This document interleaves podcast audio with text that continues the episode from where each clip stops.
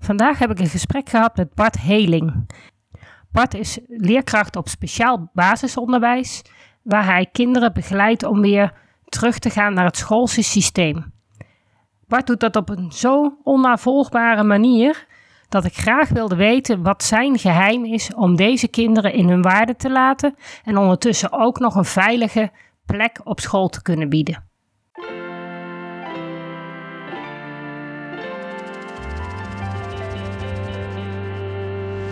Welkom bij de Beelddenkers podcast. Ik ben Natasha Esmeijer van Beeldig Brein en de schrijfster van het boek Beelddenkers als kwartjes vallen. Ik neem jullie mee in de wereld van de beelddenkers. Beelddenkers zijn creatieve, intelligente en zorgzame mensen, maar ze hebben moeite met onze vluchtige, snelle maatschappij. Dat begint al op school en het werkt door in het werkende leven. Ik ga in gesprek met leerkrachten, ouders van beelddenkers en met de beelddenkers zelf natuurlijk.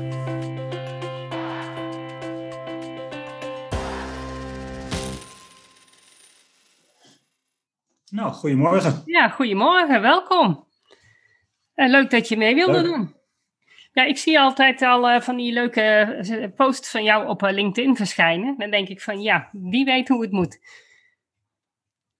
Zou ja. je wat, uh, zou ja, je wat over jezelf kunnen vertellen? Um, wie je bent, uh, wat je doet? Ja, ik ben uh, Bart Heling. Ik ben uh, vijftig jaar geworden pas en ik werk uh, sinds drie jaar in het speciaal onderwijs. Uh, daarvoor heb ik twaalf jaar in het regulier onderwijs gewerkt. En ik had daar altijd al affiniteit met kinderen die speciale aandacht nodig hadden. Um, ik heb daar ook een opleiding voor gevolgd toen ik nog in het regulier onderwijs werkte. En op een gegeven moment kwam er een vacature bij de organisatie R E N vier. Een organisatie waar leerlingen met een cluster vier indicatie een plek kunnen krijgen. Dus kinderen met ernstige gedragsproblemen, psychiatrische problematiek. En we hadden een match en daar ben ik dus gaan werken. Met ja, veel plezier. En, en met succes, ik wou net zeggen. Want het, het klinkt in jouw stukjes klinkt het altijd gigantisch leuk door. Van, dat jij gewoon echt uh, weet hoe jij bepaald gedrag zo kan ombuigen. Door wat jij zegt en wat jij doet. Zodat kinderen toch weer uh, in hun waarde blijven en gewoon weer verder kunnen. Klopt. Het vraagt eigenlijk uh, heel eenvoudig um, aansluiten bij het kind. En aanvaarden dat het kind is zoals hij is, want je bent zelf ook zoals je bent. Um, ik sta er niet boven, ik sta er niet onder, ik sta ernaast. En het kind mag er gewoon zijn met al zijn eigenschappen, al zijn gebruiken, zijn uniciteit. En in feite is dat helemaal niet moeilijk, want het kind is gewoon wie hij is en die hoort daar gewoon te zijn. En ik mag daar zijn. En ja. Ik denk dat dat een hele goede eigenschap is.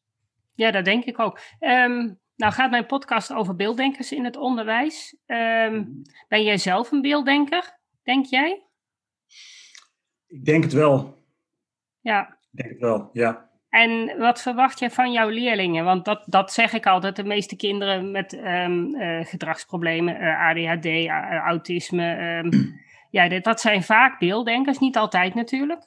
Merk je dat in jou, bij jouw leerlingen ook, dat daar veel beelddenkers tussen zitten? Ja. ja, ik merk het tijdens de les, wanneer leerlingen, als ze al toekomen aan het goed maken van een lesje, dat ze heel snel ingaan op details van, van wat er in zo'n les aan de hand is. Ik heb daar vorige week nog een stukje over geschreven van een jongetje dat een spellingles maakte. En dat ging gewoon over verkleinwoorden. Zoals kringetje, stangetje, dus woorden met etje erachter. Ja. En op een gegeven moment stond er een zin tussen dat een vogeltje een ringetje kreeg om zijn pootje.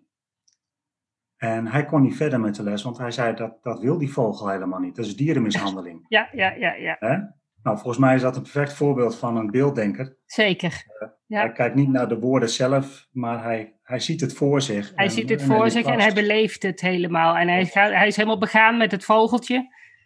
Exact. Dus, dus gewoon echt ja, en sowieso, tekst, uh, ja. Ja. En ik merk het bij, bij heel veel kinderen dat ze toch um, ja, heel zintuigelijk de omgeving waarnemen. Um, en heel zintuigelijk waarnemen hoe ze met elkaar omgaan, maar ook hoe ik reageer. En dat gaat veel verder dan alleen maar woorden en taal. Ja, ja want dat, dat, dat is ook wat ik in mijn uh, mensen probeer duidelijk te maken met, met deze podcast en met mijn boek. Uh, dat dat beelddenken is niet alleen maar het feit dat je in je hoofd beelden hebt, maar die beelden, dat is alles. Dat is zien, horen, ruiken, voelen. Uh, alles, alles komt daarbij. En vooral dat gevoel, dat merk ik steeds meer, dat is heel belangrijk. Want dat is er altijd. Ja. En dat is bij taal, want ik ben zelf een taaldenker. Ik merk bij mezelf dat ik dat dus niet heb. En dat is het hele grote verschil. En ik denk ook het, het feit dat taaldenkers, beelddenkers moeilijker kunnen begrijpen. Uh, dat stuk gevoel, dat is er bij taaldenkers niet altijd. Oh. En dat maakt dat je als taaldenker je niet kan voorstellen dat beelddenkers altijd met dat gevoel bezig zijn. Ja. En ja, dat maakt dat het gewoon heel lastig is om deze kinderen dan te begrijpen. Klopt. Als jij daar niet mee... Dat kun je natuurlijk bewust aanleren. Ja, ja, je kan het als trucje aanleren, maar ik, uh, ik zou de voorkeur aan geven dat je zelf toch wel enigszins uh, in, in beelden kan denken en in gevoelens. Anders wordt het heel lastig, want zij begrijpen jou niet en jij begrijpt hen niet. Het is een, een wederkerigheid natuurlijk. Ja, dat denk ik wel. Ik denk wel, ja. Het is natuurlijk zo... Um, nou ja, ik ben ook uh, net, uh, ik ben dan net eenenvijftig. Um, hoe ouder je wordt, hoe um, meer je hersenen ook gewoon echt, gewoon echt ontwikkeld zijn. En je dus ook alle andere eigenschappen kan ontwikkelen. Dus het is wel zo als jij... Want ik werk nu een jaar of tien met beelddenkers. Daarvoor had ik er nog nooit van gehoord. Ik had geen idee wat het was. Uh, alleen mijn man is een beelddenker en mijn dochter is een beelddenker. En ja, daar heb ik toch de hele dag mee te maken. En in mijn praktijk maak ik dus ook alleen maar beelddenkers mee. En ik merk dat ik dus wel anders ben gaan denken en anders ben gaan kijken naar mensen. Dus je kan het je wel bewust aanleren, maar ik ben geen beelddenker. Ik heb niet dat gevoel er continu bij. Dat, dat is iets wat je hebt en dat kun je niet maken. Of... Nee, nee. nee ik, ik, ik, ik blijf het een uh, lastig gebied vinden op zich, want beelddenken, volgens mij wordt het niet officieel vastgesteld of zo, hè? Nee, klopt. Door een psychiater. Nee, het is geen aandoening. Nee, het is geen stoornis, dus je kunt er geen labeltje aan hangen. Ik hoor mensen inderdaad uh, wel eens heel snel zeggen van... oh ja, ik ben een beelddenker. Um, omdat je ook weliswaar een groot voorstellingsvermogen hebt. En dat je snel iets voor kan stellen hoe het eruit ziet. Maar dat is volgens mij niet direct dat je dan een beelddenker bent of zo. Nou, ik denk het wel. Alleen het feit dat je een beelddenker bent... betekent niet dat, dat je opeens een heel bijzonder persoon bent. Of... Uh, het is gewoon een manier van denken die bij twintig procent van de mensen gewoon is zoals het is. twintig procent zeg je, hè? twintig procent, ja. Dat is waar... waar... Ik heb een, uh, een, een training gevolgd bij Esther Bergsma. Zij is wetenschapper en zij komt uit allerlei onderzoeken. En dan gaat het over hooggevoeligheid. En dan koppel ik het uh, beeld, beelddenken eigenlijk aan de hooggevoeligheid. Um, dat is ook twintig procent van de mensen. Ja. Maar ook twintig procent van, die, van, als je naar een diersoort kijkt, is daar ook twintig procent van hooggevoelig. Ja, nou, dat heeft ook een belangrijke functie, hè, bij dieren, om, om als waarschuwing te kunnen optreden, ja, richting de kudde, richting de groep. Ja, ja, dus, en dat is eigenlijk wat bij de mensen, ik bedoel, wij zijn uiteindelijk ook maar gewoon een diersoort. Is ook zo, ja. En dus ongeveer twintig procent van de mensen, en dat is door alle jaren heen altijd wel eigenlijk zo geweest. Nou ja, ik denk dat we allemaal zo... Of, denk niet, ik weet dat we zo geboren worden, want als je geboren wordt, heb je nog geen woorden. Nee, uh, nee, maar je, je het is zintuigen. Wel verschil. Uh, je hebt wel al hooggevoelige baby's. En die baby's zijn later beelddenkers. Dus als baby is er wel degelijk al verschil. Ja. En ik denk wel dat je inderdaad als baby allemaal uh, taaldenkers en beelddenkers, allemaal in dat heel zintuigelijk bezig bent. Maar ik denk wel dat er al verschil is. Ja, misschien wel een hooggevoeligheid, maar ik denk dat elke baby een beelddenker wel moet zijn. Want het enige wat je hebt als je ter wereld komt, is je zintuiglijke waarneming. Dat klopt. Maar de manier paar... hoe je daarmee omgaat, ja, is voor een, een, een, een, taal, een later taaldenkende kind anders dan um, een beelddenker. Ja. Er zit nogal vanaf het allereerste verschil zit er wel verschil. Want het hele grote verschil uh, is ook in hoe... Benader jij lesstof? Hoe benader jij uh, stof? Ga je dat, doe je dat stap voor stap? Wil je dat van onderaf informatie opbouwen? Hmm. Of wil je eerst alle informatie verzamelen? En maak je voor jezelf een, een, een totale interpretatie van de situatie voordat je wat gaat doen? En top dat down, stukje, nou. dat top-down, ja. dat stukje, dat zit er bij baby's vaak al in. En ook het... Um, het, het uh, connecties leggen met uh, oorzaak en gevolg, dat is bij beelddenkers vaak al veel verder ontwikkeld dan bij taaldenkers. Oh, dus er zit ja. echt al verschil, er is echt onderzoek naar gedaan. Ja. En dan kun je dan al verschil zien. Heeft de omgeving van de baby daar ook veel invloed op dan, uh, Natasha? Volgens mij is het puur genetisch bepaald, maar is het wel zo dat de omgeving heel erg uh, zorgt voor hoe dingen tot uiting komen. Of een kind zich mag ontwikkelen zoals het is, of dat het in een, bepaald, uh, in een bepaalde cultuur, in een bepaald uh, uh, straatje geperst wordt, of dat de omstandigheden, ja, die zijn of goed of slecht. Mm-hmm. uh, daar zit wel verschil in. Daar kunnen ook de gedragsproblemen ontstaan, zeker. Die dat denk ik wel, ja. Dat denk ik wel. Als jij uh, als kind al goed begeleid bent door je ouders en begrepen wordt, dan denk ik dat jouw gedragsproblemen een stuk minder zijn dan dat je ouders hebt die jou totaal niet begrijpen en waarbij je maar in het straatje moet passen wat zij bedacht hebben. Exact, ja. Dus daar zit wel, denk ik, al een, een, een kern van de kinderen die jij in de klas krijgt of de kinderen die het nog net wel in het regulier onderwijs redden. Ja, ja. Ja, ja, want in het regulier onderwijs ben ik ze ook tegengekomen. Ongetwijfeld, ja. ja. Want ik bedoel, die, die, en, en een kind met autisme, uh, mijn dochter heeft ook autisme, die zit gewoon op een normale vier HAVO-klas. Uh, niet helemaal uh, gewoon, die heeft dan wel aangepaste lesuren. Maar cognitief kan zij het prima redden. Ja. Dus ze zou eigenlijk V W O wel kunnen, maar ja, dat is gewoon te veel prikkels. Ja. Maar ja. het, voor haar zou een, een speciaal onderwijs helemaal niet de juiste plek zijn. Nee, en waarom niet? Omdat zij daar juist bij kinderen terechtkomt die vaak meer gedragsproblemen hebben, terwijl zij die helemaal niet heeft. En dan denk dat ik dat zo... dat niet een goede match zou zijn. En zij zich ja. nu kan optrekken aan de sociale vaardigheden van haar klasgenoten. Ja. Weet je dat dat ook een spanningsveld is wat wij ook wel tegenkomen in het speciaal onderwijs? Dat... Dat er soms leerlingen bij ons binnenkomen die nog niet echt gedragsproblemen vertonen, externaliserend. Van wie we wel bang zijn dat ze dat zullen ja. leren van andere kinderen bij ons op school. Um, dus die kinderen willen ook zo snel mogelijk weer doorschakelen naar een uh, meer reguliere vorm van onderwijs. Dat ze maar een tijdje bij ons zijn. Ja. Dus die zorg die jij net uitspreekt over je dochter, die herken ik inderdaad wel. Ja, ja, plus dat er geen V W O is op. Uh, speciaal onderwijs, speciaal voortgezet onderwijs. Dus dan zou ze sowieso al terug moeten. Toen hadden wij zoiets, ja. dan kan ze beter op regulier onderwijs terug, want ze redt het prima. Zeker nu met die online lessen. Zij vindt het heerlijk. Ja, dus ja, dan, die keuze hebben we nu. Als het niet ja. zou lukken, is, is speciaal onderwijs ook prima. Maar ja, vandaar dat wij ja. deze keuze hebben gemaakt. Ja, klopt.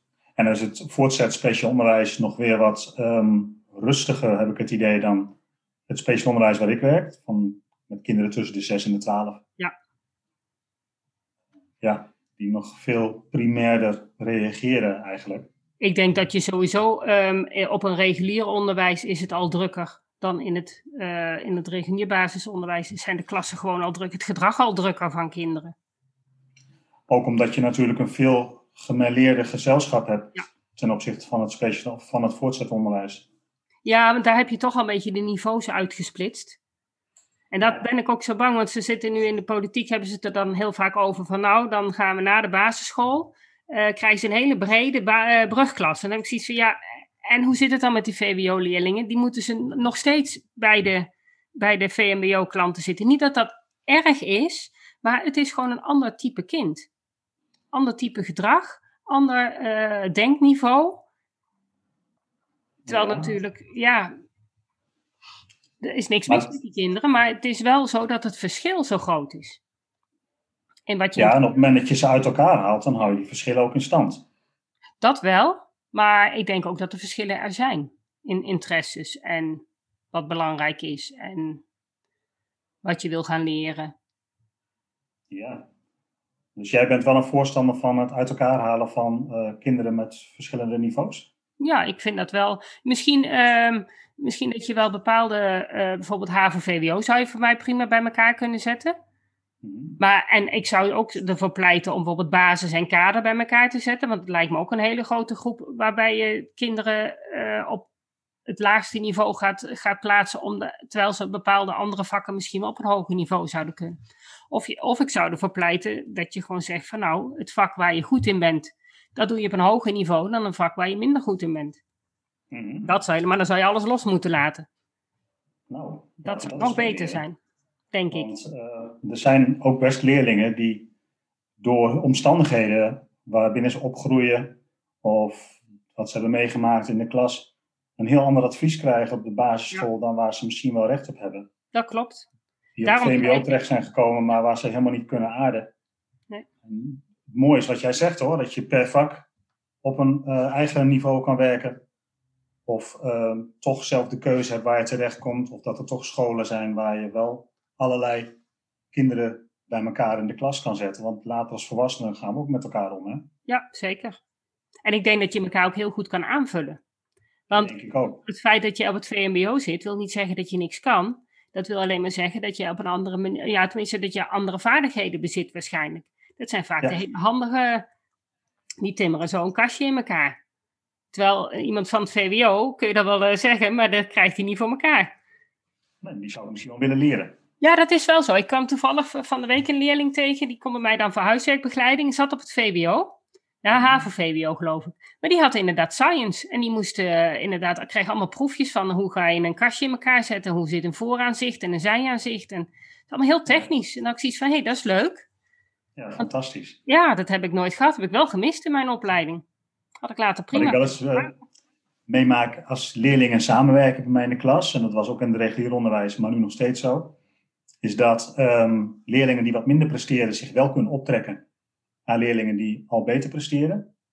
Hè, maar andersom, ja, is het niet zo dat leerlingen die beter presteren daardoor omlaag gaan in, in prestatie. Dat denk ik ook niet, nee. Ik denk dat het juist het feit dat je iets uit kan leggen of een ander kan helpen, jou zelf ook verder doet leren. Dat Tot. je hetgene wat je al kan bevestigd ziet en er toch nog beter in gaat zitten. Dus in die zin ben ik wel voorstander van om uh, allerlei kinderen die verschillend zijn wel bij elkaar te zetten, omdat ik ze wel allemaal gelijkwaardig vind. Ja, alleen ik denk wel dat je als, als V W O-leerling um, de uitdaging van moeilijkere lesstof nodig hebt. En dan, ja, ja, als V M B O-leerling heb je zoiets van, ja, uh, hoe moet ik daar ooit aan beginnen? Dus dan, ja, is dus de vraag, van... hoe ga je dat dan doen? Dan zou je een ander onderwijssysteem in elkaar moeten zetten, ja, waarbij dus die V W O-leerling de keuze heeft om inderdaad bepaalde lessen te volgen die de verdieping in kan. Maar tussendoor ook praktijklessen bijvoorbeeld heeft met leerlingen die die verdieping niet wil of niet nodig heeft. Ja. Ja. Ja, maar ja, dat, dat zijn hele nieuwe vormen. Heel anders. Wat zeg je? Moet je het echt helemaal anders inrichten. Ja, dat denk ik ook. Dat, ja, dat hoop ik wel. Wat ik eigenlijk wil, en dat is waar ik met mijn podcast en met mijn boek mee bezig ben, is echt dat zorgen dat er... Um, beelddenkvriendelijke onderwijs komt. Gewoon, nu wordt er echt dat heel erg top, uh, bottom-up lesgegeven. Uh, in groep drie begin je met twee letters en ja, de rest moet je maar uitzien te vogelen als beelddenker. Dus die, die lopen daar eigenlijk vaak al achter. Omdat ze niet op hun manier les krijgen. En dat, daar kan volgens mij heel veel in verbeterd worden. Dat je, ja, gewoon... Want dan denk ik dat jullie ook minder uh, leerlingen krijgen. Want ik zie zoveel kinderen die gewoon hele hoge intelligentie hebben, helemaal vastlopen, mm, op het onderwijs, omdat het gewoon niet op hun manier aangeboden wordt. En, mm, ze zoveel energie kwijt zijn met het uitvogelen van wat ze nou eigenlijk aan het leren zijn, dat ze gewoon zo gefrustreerd raken dat ze dus gedragsproblemen veroorzaken en dan zelfs naar inderdaad speciaal onderwijs uh, doorgestuurd worden. Ja, ik denk dat het stukje daar wel veroorzaakt wordt. Als ik kijk naar hoe de methodes veranderd zijn in de laatste jaren. Um, en verschillende categorieën bij spelling of verschillende categorieën bij rekenen door elkaar heen lopen. Soms op één bladzijde. Um, dat zelfs wij als leerkracht het overzicht even kwijt zijn van wat, ja, gaan ze nou eigenlijk leren deze les. Um, wat dat betreft juich ik het systeem van vroeger wel weer toe. Dan had je gewoon één onderdeel wat je aan het leren was met elkaar die dag. En dat is voor kinderen die dus inderdaad... hooggevoelig zijn of in beelden denken, wel wenselijk. Ja. Ik denk, veilig leren lezen doet dat nog wel aardig goed. Die, die laat echt woorden zien met plaatjes. Ja. Die hangen ze dan zichtbaar op in de klas. Um, maar op het moment dat kinderen dat moeten gaan verwerken in een werkboekje, en dan zitten er al verschillende letters en categorieën door elkaar heen, en dan raken ze de draad al kwijt. Ja, en waarom moet je in categorieën denken? Ik heb nog nooit vroeger categorieën geleerd. Ik heb prima leren lezen. Ja. En ik denk dat Klopt. dat ook te veel informatie is die ze aan een woord moeten hangen, waardoor ze helemaal de draad kwijtraken. Ja, absoluut. Kijk, een categorie kan wel zijn dat, dat je bijvoorbeeld tegen leerlingen zegt, we gaan vandaag de tafel van zes leren. En je ja. laat hem eerst in het geheel zien, dat is dat wat jij net noemde, dat top-down. En vervolgens ga je hem in stukjes aanbieden. Mm. Nou ja, ik pleit er zelfs voor, zeker bij wat, wat, wat, wat hoogbegaafdere kinderen, of in ieder geval uh, kinderen die het redelijk uh, makkelijk afgaat, gewoon alle tafels aanbieden. Mm. En laten zien van, nou, dit zijn tafels. Laten zien waar je het voor nodig hebt. Mm. En dan inderdaad weer teruggaan naar van, uh, we gaan het uh, in stukjes opbreken, want je kan ze niet allemaal in één keer uh, leren. Exact. Maar goed, dat, ja. dat hangt ook van de intelligentie van het kind af. Je hebt natuurlijk bij een kind een, een, een basisintelligentie. En daar moet je het ook mee doen. Ja. En ik denk dat je daar ook heel erg moet kijken van, ja, wat kan dit kind aan? Wat heeft het nodig? En um, hoe, wat kunnen we verwachten van een kind? Mm-hmm. En wat bedoel je met een basisintelligentie? Nou, gewoon het I Q van een kind. Dus je hebt kinderen die gewoon een, een I Q van honderddertig hebben. En je hebt kinderen die, die een I Q van tachtig hebben en die zitten in de basisschool gewoon bij elkaar in de klas. Mm-hmm. En die van, met het I Q van honderddertig heeft net zoveel problemen als dat kind met een I Q van tachtig, want ze zitten allebei van het gemiddelde af, maar ze hebben wel allebei een hele andere uitdaging. Mm-hmm. Waarbij een kind van, met een I Q van tachtig, ja, die gaat natuurlijk nooit al die tafels uit zijn hoofd leren. En dat kun je er wel verwachten. En dan kun je jaren werk in stoppen. Maar je kan ook zeggen, nou, die tafels, dat is uh, lastig voor jou. Zo moet je ze uitrekenen en dit is de bedoeling. Maar we gaan wel verder met de stof. Waardoor je niet zo blijft hangen op uh, het automatiseren van de tafels en het automatiseren van de sommen tot twintig. Maar ook de sommen tot duizend aanbiedt. Waardoor die ook het overzicht krijgt. Ja. En dan uiteindelijk die sommen van twintig wel kan maken. En in hoeverre denk jij dan dat een intelligentie van een kind ook vaststaat? Ik denk dat dat wel een basisgegeven is. Ik denk wel dat je daar iets in kan verbeteren. Maar ik denk niet dat je een kind van, met een I Q van tachtig uh, op het V W O les zou kunnen geven. Ik denk niet dat dat een mogelijkheid is. Nee. Nee. Maar het is wel goed om te kijken wat dan wel het talent is van zo'n leerling. Dat zeker. Leerling, Want ja. zo, zo'n leerling die kan, waarschijnlijk heeft hele andere talenten waar die... ja, cognitief misschien wel niet zo, niet zo, niet zo hoog scoort. Maar een kind is meer dan alleen rekenen en lezen. Ja, kijk, en dat kind kan dan bijvoorbeeld een tafelkaart gebruiken, dat hij toch de som uit kan rekenen. Ja. En dan gebruikt hij dat gewoon als een grote spiekbrief. Kan die later ook doen als hij volwassen is. Ja hoor. Ja, daarom. En dan heb je een rekenmachine en dan wordt het ook voor je uitgerekend. Daarom. Dus, ja. Maar je moet wel weten wat je aan het doen bent. Absoluut. En dat bereik je ja. meestal beter door uiteindelijk de sommen groter te maken, dan dat je maar blijft hangen in die hele kleine sommetjes die die eerst moet automatiseren voordat we verder gaan. Mm-hmm. En dan zie je kinderen vaak ook opbloeien en zie je ook dat het gedrag beter wordt. Yeah. Door ze het zelfvertrouwen te geven van, hé, hey, maar ik kan wel wat. En, en, en niet alleen maar blijven hangen, ja, maar jij kan de sommetjes tot twintig nog niet. Nee, dat moet je nooit zeggen. Nee, nee, maar dat wordt wel gezegd. Dat wordt heel vaak gezegd. En ja. Je kan het beste zeggen wat een kind allemaal wel kan. Ja. En, en waar we mee gaan oefenen, absoluut. Ja. Ja, heftig is dat, hè? Ja, vind ik wel. En dan krijg je zo'n kind in je praktijk en dan moet je het in dat ene uurtje moet je het maar zien recht te breien. En dan, ja, dus dat is eigenlijk ook de reden waarom ik probeer leerkrachten inzicht te geven in hoe dat met die, hoe bij beelddenkers dat hele denksysteem gaat. Dan weten ja. ze ook, ja, wat ze kunnen aanbieden. Waardoor je deze kinderen gewoon ook in hun waarde laat. Wat jij net zei, heeft echt alles te maken met het ontwikkelen van het gevoel van competentie.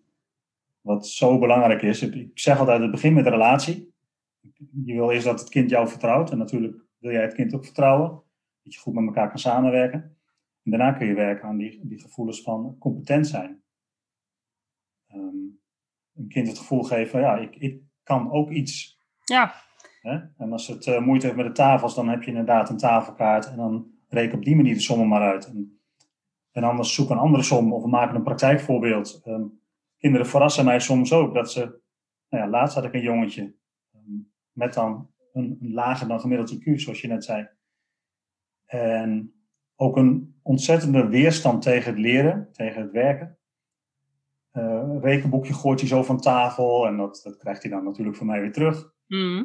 En op een gegeven moment ontdekten we dat hij uh, heel erg geïnteresseerd is in geld. Nou, volgens mij zijn heel veel mensen en kinderen geïnteresseerd in geld. Ja. Maar wat heb ik toen gedaan? Toen heb ik bij elk uh, sommetje heb ik er het euroteken voor oh, ja. gezet. En opeens kon hij feilloos rekenen. Had alles goed. Ja. Met gemak, hè? Hij had voordat het euroteken ervoor stond nog moeite om over het tiental heen te gaan. Bijvoorbeeld acht plus drie. Of twaalf min vier. Maar toen het euroteken ervoor zat, kon hij vijfenzeventig plus dertien. Ja, en, en honderd min twintig. Want dat ging opeens om geld. Ja. Ja, je moet het gewoon leuk maken. Ze moeten plezier hebben in rekenen. En, en het nut daarvan inzien. Maar toen had hij dus ook het beeld ja. erbij. Dus ja. Ik denk dat dat ook een, een mooie vorm ja. is van het beelddenken. Ja. En inderdaad zijn interesse. Waarom moet ik het doen? Die autonomie ja. is ook zo belangrijk. Van, dat ze zelf het idee hebben dat ze een beetje uh, hun eigen wereldje kunnen beïnvloeden. Ze zelf kunnen beslissen wat is goed voor mij. Dat weten ze vaak ook. Klopt. En uh, ga za- samen op zoek naar een oplossing van, ja. En, en weet je dat je als leerkracht zelf ook die gevoelens moet hebben van relatie en competentie en autonomie? Anders kan je dat natuurlijk nooit aan je leerlingen geven. Nee. Dus ik vind het ook heel belangrijk dat ik als leerkracht autonomie heb in mijn werk. Dat ik zelf mijn werk mag indelen naar groot eigen inzicht. Mezelf competent voel in wat ik doe en ook die relatie voel met de mensen om me heen. Ja. En pas daarna kan ik dat ook daadwerkelijk naar leerlingen toe voelen. Ja, en maar misschien ik denk is dat, dat wel een... Ja, zeg maar. Ja, ik denk dat... Jij bent natuurlijk vijftig, dus je hebt al heel veel ervaring. Hoe zou je dat willen projecteren op, op jonge leerkrachten? Ja, waarom zou dat niet kunnen met een jonge leerkracht? Omdat die denken... Wat ik begrepen heb... Want ik ben, kom niet uit onderwijs, dus uh, dat is voor mij altijd een beetje lastig. Um, mm. Dat heel veel leerkrachten... in het begin juist heel veel steun hebben aan de rekenmethodes. Omdat ze eigenlijk gewoon, ja, ze weten wel wat ze moeten doen met een klas. Maar ja, ze hebben nog niet zelf, uh, ja, de, gewoon nog niet de routine, nog niet de automatisering van hoe je dat nou allemaal aanpakt. En dertig kinderen is veel. Mm-hmm. Het zijn dertig individuen die allemaal anders zijn, die allemaal hun eigen behoeftes hebben. Ja, mee eens. En ik kan me voorstellen dat het dan als leerkracht wel handig is dat je kan steunen op een methode. Dat je in ieder geval een leidraad hebt van nou, zo doen we het. En wat ik ook heel vaak hoor is dat uh, leerkrachten wel weten wat ze aan moeten met beelddenkers. Maar dat ze het niet mogen van de directie. En dat, daar zit jouw stukje autonomie. Dat precies ze dan niet hebben. Ja, dat is precies waar ik aan dacht. Ja. Want als mijn leerlingen het al kunnen, uh, uitgaan van relatie en competentie en autonomie. Dan zullen mijn leerlingen op die manier ook opgroeien tot volwassenen die dat ja. ook kunnen. Maar als je dan inderdaad in een organisatie terechtkomt waar je weer um, gecontroleerd wordt, dan het moet op die manier en je wordt extrinsiek gemotiveerd, dan raak je dat stukje inderdaad kwijt. En dan hou je maar gewoon vast aan de methode, want dat is dan veilig. Ja. Dus wat je nodig hebt is niet alleen een leerkracht die dat kan, maar inderdaad ook een organisatie die daarachter staat. Ja. Mag best wel wat veranderen op dat vlak, hoor. Ja, dat denk ik ook wel. Ja, hoe gaan we dat voor elkaar krijgen? Ik denk, onze eerste stap, maar dat is wel een grote, is dat we naar de inspecteur moeten gaan van onderwijs. En de inspecteur van onderwijs um, de vraag stellen of het advies geven dat hij in plaats van een controlerende functie meer een ondersteunende, adviserende functie gaat innemen. En niet scholen gaat afrekenen, zodat ja. ze een predicaat zwak kunnen krijgen. Maar uh, scholen gaat stimuleren. Want ik denk dat er bij heel veel scholen best wel een angstcultuur is, omdat ze niet zwak willen worden. Want als je eenmaal de predicaat zwak krijgt, kom je in zo'n verbetertraject. Oké, okay, ja. En met, met, met dreiging van schoolsluiting en zo. Ik heb het wel van dichtbij hier en daar meegemaakt. Uh, en dat doet iets met, uh, met een school, dat doet iets met de leerkrachten. En er gebeuren echt wel mooie dingen, hoor. Laat ik dat voorop stellen. Oh, zeker. Dus, ja, ja, ja. Hele mooie verbeterslagen gemaakt. Alleen die angst, dat uh, kan best heel verlammend werken. En dat haalt wel de autonomie bij de leerkracht vandaan. Ja, ja, dat denk ik ook. Wat ik, wat ik zelf gemerkt heb, is met mijn dochter, is uh, op het moment dat, ja, dat wij erachter kwamen dat zij gewoon uh, het, het onderwijs niet aankon. Op de manier waarop het uh, ging. Zij had gewoon heel vaak hoofdpijn. Mm-hmm. Geef je dat aan bij school, ja, dan gebeurt niks. En uh, vervolgens gaan ze, krijgen ze een zorgcoördinator, er gebeurt nog steeds niks. Uh, mijn dochter had wel om de week een week hoofdpijn. Dus veel lessen werden er niet meer gevolgd. Als ze dan een week wel naar school kon, moest ze continu inhalen. Dus ja, het schoot allemaal niet echt op. Ze heeft nee, uiteindelijk wel de twee V W O gehaald. Dus hoe ze het voor elkaar heeft gekregen, weet ik niet. Maar gewoon met heel hard werken heeft ze het gered. Uiteindelijk hebben wij dus een, um, een, een zorgconsulent erbij gehaald. En die zei op een gegeven moment, god, maar er bestaat ook zoiets als de Varia-wet. Ik ben natuurlijk ook heel erg gaan zoeken in, in, de, in de wet van, goh, wat mag er wel, wat mag er niet. En er blijkt dus gewoon een wet te zijn dat je gewoon veel minder uren naar school hoeft. Alleen school kwam daar niet mee. Pas toen hij dat zei van, uh, ja, er bestaat iets als een Varia-wet, toen kwam er ineens bij school een briefje naar boven. Oh ja, maar ja, op welke grond dan? Autisme is niet genoeg. Nee. Um, hooggevoeligheid is niet genoeg, hoogbegaafdheid is niet genoeg. Dat telt allemaal niet.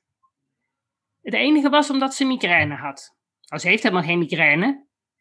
Ze heeft alleen maar hoofdpijn als ze te veel prikkels heeft. Maar vooruit, dus op basis van migraine en dan nog een, een, een, een schoolarts die dan verklaart dat dat inderdaad heel erg nodig is.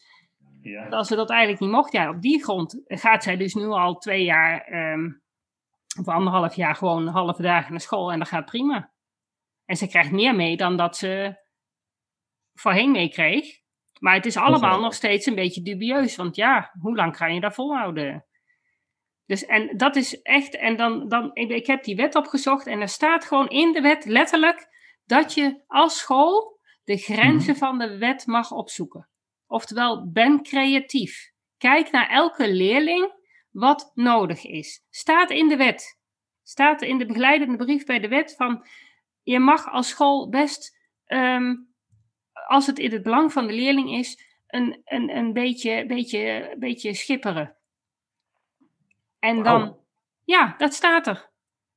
Maar niemand durft het. Want het moet natuurlijk nog wel door die schoolinspectie uh, goedgekeurd worden. Ja. Maar het staat nou, er letterlijk het... in.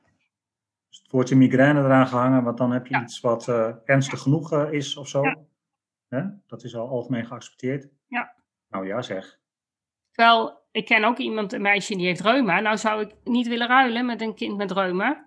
Nee. Die krijgt gewoon een vrijstelling van een aantal vakken. Ja, ja. Dat kun je aantonen, geloof ik. Want dat ik, kun hè, je dat aantonen. Het... Ja. Terwijl mijn dochter vorig jaar heel erg geholpen zou zijn geweest als zij gewoon vrijstelling had gehad voor... Mm-hmm. Van, want in de derde kun je dan vrijstelling krijgen en dan hoef je alleen maar de, je profielvakken te doen. Oké. Okay. En dan kun je de andere vakken wel volgen, maar daar hoef je dan geen uh, toetsen voor te maken. Nou, dat haalt een hoop druk eraf, hè? Dat haalt een hele hoop druk eraf. Ja. Maar dat mag niet als je autisme hebt en overprikkeld bent en hoogbegaafd bent en weet ik veel wat allemaal uh, voor ellende hebt. Dat nee, mag dat allemaal nee. niet. Nee. Herkenbaar, want zo is mijn dochter ook vastgelopen in uh, H V O vier. Ja. Jaren geleden al. Ja. Ja. ja. Dus, uh, er zijn wat dat betreft heel wat, uh, nog heel wat verbeteringen te, te behalen. Gewoon al, hoe, hoe pas je de wet toe? Want die wet is natuurlijk gemaakt op het feit dat kinderen de dans proberen te omspringen. Uh, dat er ouders zijn die hun kind het onterecht van school houden of zo. Ik weet niet waar die ouders zijn, maar schijnbaar zijn die er. Ik heb te maken met thuiszitters die gewoon um, voor de rechter moeten verschijnen waarom ze hun kind thuis houden. Echt, hè? Ja, terwijl die kinderen hebben alleen maar lichamelijke klachten omdat ze verkeerd onderwijs krijgen. Dus moet ik het zo zien dat wetten er dan niet zijn ter bescherming, maar um, je hebt een niet ter bescherming van de burger? Wat zeg je? Je hebt in Nederland een leerplicht. Ja. Je hebt ja. er ook een leerplichtambtenaar voor, oftewel je kind moet naar school. Als je kind ziek wordt van school... Jammer dan. Kijk, dus als, je, als ze dan dat heel erg uiten door verkeerd gedrag, komen ze bij jullie terecht. En als ze bij jou terechtkomen, denk ik dat het dan wel weer goed komt, omdat jij ze dan weer een veilig plekje weet te bieden. Maar dat is niet altijd het geval. Nee. En dan komen ze thuis te zitten en dan moeten die ouders moeten weer een taakstraf doen. Ja. Omdat ze hun kind thuis houden. Maar als ze een kind naar school sturen, wat ze dus wettelijk verplicht zijn, dan gaat, wordt hun kind ziek. En niet een klein beetje ziek. Nee, dat is wel ernstig wat je zegt. Ja. Nou zit ik in een uh, adviesgroep um, hier in de omgeving. En we hebben een hele mooie missie eraan hangen. Dat is van, van leerplicht naar ontwikkelingsrecht. Um, ja. Omdat dat inderdaad te maken heeft met best wel veel thuiszitters. Ja, die hebben we overal natuurlijk. Um, maar die willen wel een plekje gunnen. En het liefst een plekje op school. En dat zou bij mij in de klas kunnen zijn. Maar als school echt niet mogelijk is, dat we toch gaan kijken wat is dan wel de beste plek voor zo'n kind, voor zo'n leerling. Ja. En we werken daarin ook uh, samen natuurlijk met, uh, tenminste aan de zijdelings, met de leerplichtambtenaar. Die zit ook vaak wel bij uh, overleggen waar ik uh, dan uh, leerlingen bespreek. En we hopen natuurlijk dat ook vanuit de leerplicht er gewoon ruimte genoeg is om te kijken naar elk individu. Mm. De situatie die jij net noemt, dat is echt super schrijnend. Ja. Dat, dat ja, maar die leerplichtambtenaar, dat is weer het probleem. Die, heeft, die mag een school niks uh, opleggen. Want de leerplichtambtenaar, die had ik in gesprek, die zei weer, ja, waarom gooien we niet gewoon Frans en Duits eraf? Ja, precies. Ja, die leerplichtambtenaar was niet zo moeilijk. Dat was niet de drempel. Dat was niet een, uh, iets waar je tegen moest vechten. Die dacht wel mee. Die dacht wel mee. Alleen, die mag ja. een school alleen maar advies geven. En die is er eigenlijk alleen maar voor, die leerplichtambtenaar, om ouders eruit te vissen die hun kind thuis houden. Uh, ondanks, terwijl dat niet mag. Mm. Maar dan vraag ik me af, hoeveel ouders zijn er die hun kind uh, thuis houden omdat ze graag een kind thuis willen hebben? Maar wat zit daarachter? Daarom. Waarom hou je je kind thuis? En dat was vroeger denk ik wel het geval, waar, waar eigenlijk de wet op gebaseerd is. Dat kinderen vroeger thuis nodig waren om te werken, geld te verdienen. Ja, een kind mag tegenwoordig niet eens werken, dus al werken ze, dan is het tegen zo'n hongerloontje, dat loont niet hoor, dat schiet niet op. Nee. Uh, als je nee, daar je brood mee moet verdienen, dan... Uh... Nee, toch wel honderd jaar geleden inderdaad. Zo ja. is dat ooit ontstaan, ja. Zo is dat ontstaan en daar, daar ja. blijft het nog steeds op hangen. En dat, dat, eigenlijk zou die hele wet veranderd moeten worden. Maar ja, ja het moet gewoon een leerrecht worden. Ja, maar ja, absoluut. Of inderdaad het ontwikkelrecht. Want ja, als jij inderdaad cognitief... Ik heb nou weer een, een, een, een, een aanvraag van iemand die zegt... ja, mijn kind is hoogbegaafd. Maar niet op cognitief gebied. Mm-hmm. Maar heeft dus wel de aanpak van een hoog, hoogbegaafd kind nodig. Wil jij naar uh, Leonardo-onderwijs, wat zou passen... heb je een I Q van honderddertig nodig. Moet je op een test laten zien. Maar dat gaat het meisje nooit halen. Nee. Dus komt dus niet op het juiste onderwijs voor haar terecht. Wat star. Ja, maar zo, zo werkt dat. Ja. Daar vind je onderwijs hetzelfde. Moet je ook een I Q van honderddertig hebben. Ja. Maar weet je, het wordt gewoon tijd dat we elk geval, en dat kan best individueel bekijken. Zowel ja. bij, bij de thuiszitters die je net noemt. Want iedereen heeft zijn eigen verhaal erin. Maar ook bij dit voorbeeld. Ik bedoel, stel dat je een E Q laat zien van honderdvijfentwintig, dan zou je dus niet naar die school ja. mogen, ja. terwijl je daar perfect op je plek zou zitten. Ja, ja, ja. Hè? Nee, dat mag niet. En terwijl het probleem is dat deze kinderen in het, lage, het, het regulier onderwijs vaak al niet gezien zijn en heel gefrustreerd zijn. En dus zelfs een, uh, bij, bij een I Q-test zwak begaafd laten zien. Oh, god. Ja. Want dat, ze zijn zo, zo moe van het testen, ja. dat dat gewoon niet meer lukt. Laat kinderen gewoon kind zijn. Dat is sowieso ja. mijn eerste advies. Zodra er ook maar één signaal komt dat een kind uh, bijvoorbeeld hoogbegaafd zou zijn, dan, nou, dan gebeuren er heel veel kinderen om zo'n kind, heel veel dingen om zo'n kind heen. Dan moet het opeens van alles, dan wordt er opeens hele, veel te hoge verwachtingen aan zo'n kind gesteld. Krijgt het kind haast niet meer de kans om gewoon kind te zijn, om lekker te spelen. Nee. Want ook dat wil zo'n kind graag, hè? Ja, nou, ik zou ervoor pleiten dat er gewoon scholen zijn, gewoon reguliere basisscholen. Ik bedoel, je hebt er in elke stad, heb je er een, een stuk of tien, uh, dat er één of twee zijn waar gewoon uh, beelddenkers terecht kunnen. Of in ieder geval waar er, uh, op, op, eigenlijk zou gewoon op elke school, het is niet zo moeilijk om beelddenkers ook les te geven in het reguliere onderwijs. Ga inderdaad weer een stukje terug naar hoe we het vroeger deden. Zorg dat je elke les die je doet in de bredere context plaatst. En ze kunnen gewoon weer mee. In de groep, en dat is het fijnste. Gewoon in de groep, want dan ja. hou je de groep ook gemêleerd, want je kunt ze allemaal apart gaan zetten. Dat heeft ook niet echt veel zin. Want, nee, dan maak je er buitenbeentjes van, hè? Ja, daarom. En wanneer weet je of een kind wel of geen beelddenker is? Want er zit zo'n diversiteit in. En de ene Eens. wil juist auditief leren, de andere wil visu- visueel leren, de volgende wil kinetisch leren. Je kan ja. ze over één kam scheren. Nou, dat zou, als het inderdaad twintig procent is, wat jij in het begin van het gesprek al zei, um, dan zitten in elke klas dus gewoon een heleboel beelddenkers. Ja. En dan zou niet alleen de inspectie, um, wat ik net zei, aangepakt ja. moeten worden, maar ook de opleiding. Ja, dat, dat uh, de pabo's. En niet als een aparte module, maar echt uh, door doorleven in de opleiding, dat er in je klas nou eenmaal ook beelddenken zit. En ja. dat je dus je lesstof ook dagelijks op die manier moet ja. aanbieden. Ja. Ja, want het is niet zo moeilijk. Het is, als je alleen maar al weet um, hoe een beelddenker denkt en wat er, wat er allemaal bij komt kijken, dan ga je, sta je al anders tegenover die kinderen en kun je ze al beter bedienen. Ik heb vorige week nog een, een cursus gegeven aan, uh, ja, dat waren maar drie uh, deelnemers, want uh, corona, dus we mogen niet zoveel. Um, maar daarin leg ik dus heel erg uit van, nou, hoe denken taaldenkers? tachtig procent van de mensen, ik bedoel, ook die zijn belangrijk en die moeten hun uh, gewoon hun normale ontwikkeling door kunnen gaan. Dus die denken op een bepaalde manier. Maar hoe denken beelddenkers? En wat komt er allemaal bij kijken? Ik heb daar twee dagen voor nodig. Ik heb al één dag nodig om uit te leggen, nou ja, wat taaldenkers zijn, dat, dan ben je een half uurtje klaar. De rest van de dag heb ik nodig om de complexiteit van dat beelddenken uit te leggen. Dus en het, en het begrip, en het associëren, en het gevoel, en het perfectionisme. Alles komt erbij kijken. Het hangt allemaal ik samen.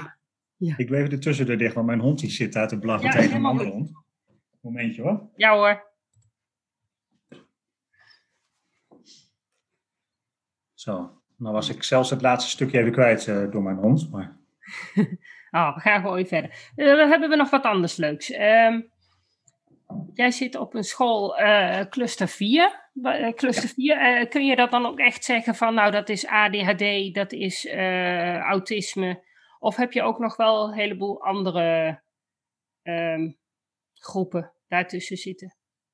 Uh, ja, zeker. A D H D en autisme komt natuurlijk wel voor, maar is niet per definitie het kenmerk van een cluster vier school. Okay.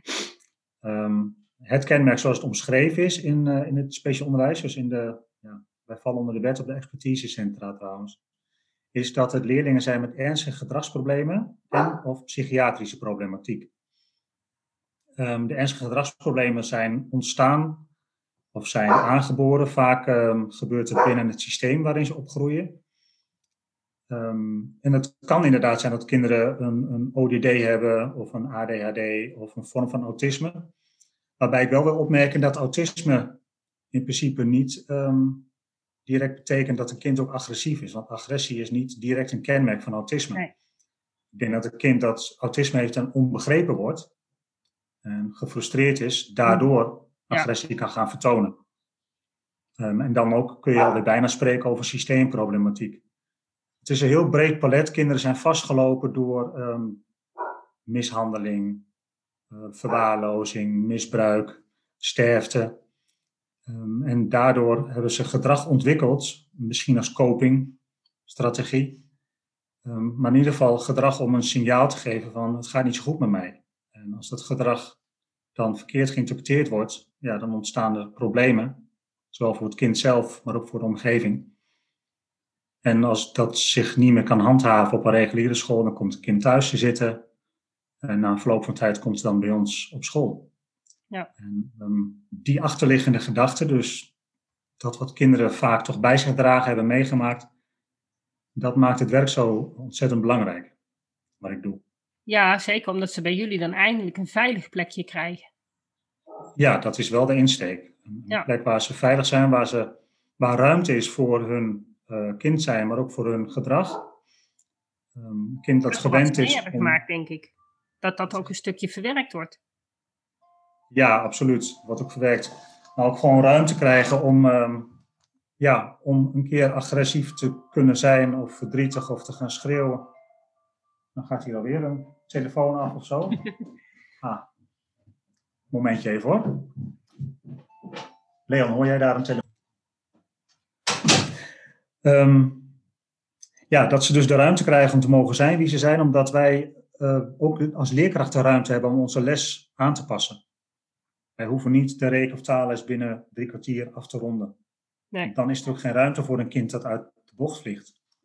Uh, wij, kunnen, wij zijn ook wat kleiner qua groepen natuurlijk, ook omdat kinderen qua intensiteit veel zwaarder zijn dan uh, in het regulier onderwijs.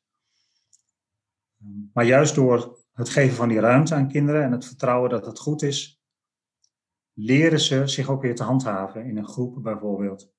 Leren ze ook dat zij ergens goed in zijn. Leren ze dat ze ook een talent hebben. Nou ja, dat ze erbij horen. Ja, nou, ik denk dat dat heel belangrijk is. Ja. Ik denk dat het ook heel belangrijk is wie er dan als leerkracht uh, in de klas staat. Ja, zeker. Ja. Ja. Dat Want moet echt je wel je... Wat zeg je? Sta je alleen in de klas? Uh, nee. nee. In, uh, we hebben reguliere groepen en daar hebben we meestal wel een onderwijsassistent bij in. Mm-hmm. En we streven er wel naar om in elke groep ook een onderwijsassistent erbij te hebben. Uh, ook maken we gebruik van uh, stagiaires zoveel mogelijk. Die leren ook heel veel bij ons bij, dus die kunnen ook meehelpen. En ik heb binnen onze school nog weer een uh, aparte groep. Dat is een S O plus klas. Um, dit jaar voor het eerst, dat is bij ons een pilot. Um, kinderen die zelfs niet meer bij ons in het cluster vier onderwijs zich kunnen handhaven, die kwamen zelfs daar thuis te zitten. Um, die kwamen een beetje onder de vleugels van jeugdzorg terecht. En in mijn S O plus klas bieden we ook deze kinderen weer de kans om naar school te gaan. En ik heb dus in plaats van een onderwijsassistent heb ik een ambulant hulpverlener. Dus echt een gespecialiseerd hulpverlener van de jeugdzorg bij mij in de klas zitten. Uh, en zo leren we die kinderen in kleine stapjes weer naar school te gaan. Oké. Okay. Oh, dat is een paar uurtjes per dag. Ja, een paar uur per dag komen ze naar school. Ze maken wat werk. We gaan even buiten spelen. Uh, ze komen weer in de klas. We doen wat inspanning, wat ontspanning. En zoveel mogelijk gebaseerd op het behalen van succeservaringen. Ja. En het niet en, uh, verplicht uh, het lesje af moeten hebben en over moeten naar het volgende groep. En gewoon de druk er helemaal af. Van helemaal de druk eraf. Ja. En dat ze weer plezier krijgen om naar school te gaan. Dat ze weer vertrouwen krijgen. Want het basisvertrouwen is enorm beschadigd. Mm. En we doen dit nu sinds uh, na de zomervakantie. En we merken al positieve resultaten bij een aantal klinkt heel kinderen. Goed. Weet jij of dat er meer ja. uh, scholen zijn die dat aanbieden? Ja, er zijn okay. meer scholen die dat, uh, die dat aanbieden, klopt. Nou, ook door heel Nederland? Uh, ik denk het wel. Ik ben een keer wezen kijken op een school in Steenwijk. Die doen dat al een jaar of twee. Um, en er zijn inderdaad meer scholen. Maar wij zijn wel de eerste bij ons in Emmen dan, zeg maar, in de regio Zuidoost-Drenthe die dat doen. Oké, okay. Nou klinkt goed. Ja. Ja. En weer op een eigen manier, want wij proberen het in een korte periode voor elkaar te krijgen, twaalf tot vierentwintig weken. Oh, dat is snel um, inderdaad. Ja, omdat uh, iedereen zo snel mogelijk baat heeft om weer regulier mee te draaien met, ja. met een groep. Ja, gewoon het feit dat je er dan weer bij hoort. En ja. onderdeel ja. bent van een groep en gewoon hoe bent. Lang je in, in, hoe lang je in een situatie zit waar je eigenlijk niet in wil zitten, ja, hoe meer je daar ook weer die ja. vertrouwd raakt. En dan gaat die situatie veilig voelen. Ja. Terwijl je wel wil prikkelen om vooruit te komen. En, um, ja. Nou ja, en werk je dan twaalf... veel, veel ja? samen met ouders? Ja, heel intensief ja. met, uh, met ouders. Of met het ja. pleeggezin waar ze wonen ja. of de instelling. Um, ook intensief contact met de leerplichtambtenaar natuurlijk. Omdat kinderen niet volledig aan school gaan. Ja, doen zij daar moeilijk over? Of uh, hebben jullie gewoon die vrijstelling? Dat, dat als ze bij jullie zitten, dat dat voldoende is? Ja, weet je, anders loop je het risico dat het kind misschien helemaal thuis komt te ja. zitten. Of, of dat er nergens een plek voor hem is. Uh, dus ik denk dat de leerplicht dit alleen maar toejuicht. Ja. Want wij doen echt onze effort om het kind weer naar school te krijgen. Ja, dat klinkt heel goed. Ja, is het ook. Ik ben ook heel blij dat ik daar uh, nu in zit. Ja, ja, maar ik denk ja. dat je ervaring daar gewoon in kwijt kan. En dat je daar ook weer heel veel nieuwe dingen leert. Ja, ontzettend. Ja. Over gedrag, over systemen, ja. over andere manieren van les aanbieden. Uh, je gaat veel breder kijken natuurlijk dan alleen maar de lesmethode. Ja.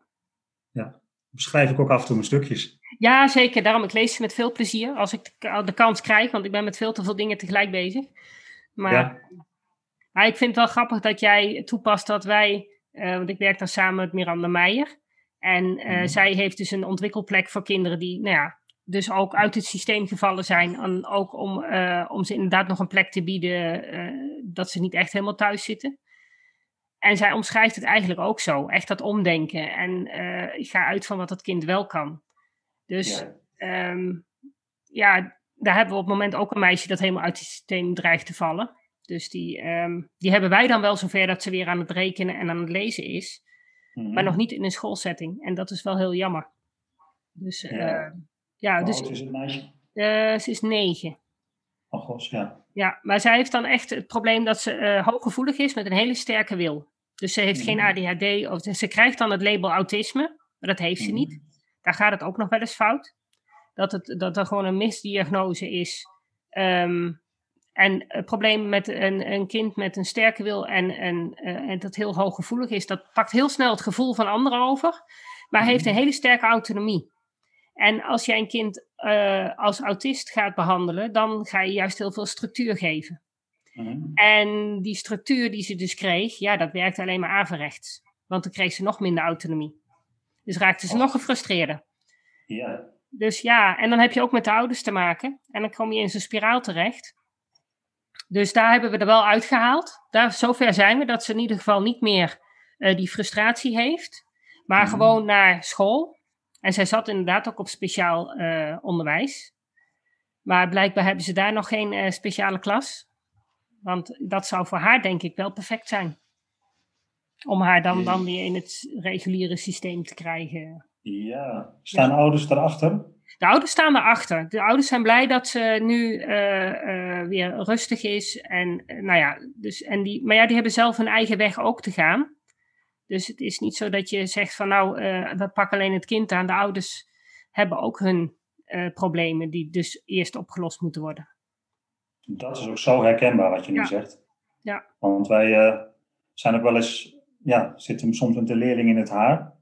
Um, en het is altijd terug te voeren dat we niet alleen het kind willen behandelen, maar het hele gezin ja. onder onze hoede willen nemen. Ja. Tenminste vanuit de zorginstellingen. Ja. En soms zelfs daarbuiten. Soms merk je zelfs dat buiten het gezin uh, een opa bijvoorbeeld heel veel invloed heeft op dat gezin. Ja, ja en dat is allemaal erfelijk bepaald, hè? Ik bedoel, ja. een kind met een sterke wil heeft waarschijnlijk ouders met een sterke wil. Dus die, dat botst ook. En inderdaad dan die opa... Die heeft misschien ook zijn genen wel doorgegeven. Dus die heeft ook zijn eigen dingen. En dat kan inderdaad heel erg... Uh, daarom pleit ik... In mijn praktijk heb ik dan ook af en toe familiesessies. Dan komt het kind niet alleen. Maar dan gaan we gewoon de hele familie... Gaan we, ga ik uitleggen hoe dat beelddenken werkt. Zodat ze elkaar kunnen begrijpen. Fantastisch, ja. Ja, ja. ja je moet, uh, of moet, het is goed om heel systemisch te kijken naar deze, ja.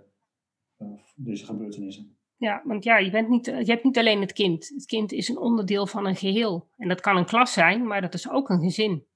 Of de plek waar die opgroeit. Ik moet dan ook altijd denken aan dat programma van Joe Frost. Eerste hulp bij opvoeding, oh, ja. misschien heb je dat ja, ooit ja, al gezien. Ja, ja. Uh, mensen melden een kind aan omdat het een gedragsprobleem heeft. En het eerste wat zij doet is, uh, is de ouders aanpakken. Ja, klopt. En, ja. en daarna gaat het met het kind vaak vanzelf wel goed. Ja, want kinderen zijn vaak een spiegel van de ouders. En zeker deze kinderen die zo gevoelig zijn, die, die, die, die, die reageren zo op het gevoel van ouders. Dat ze, ja, als je de ouders inderdaad la- leert hoe ze, hoe ze beter naar een kind kunnen kijken.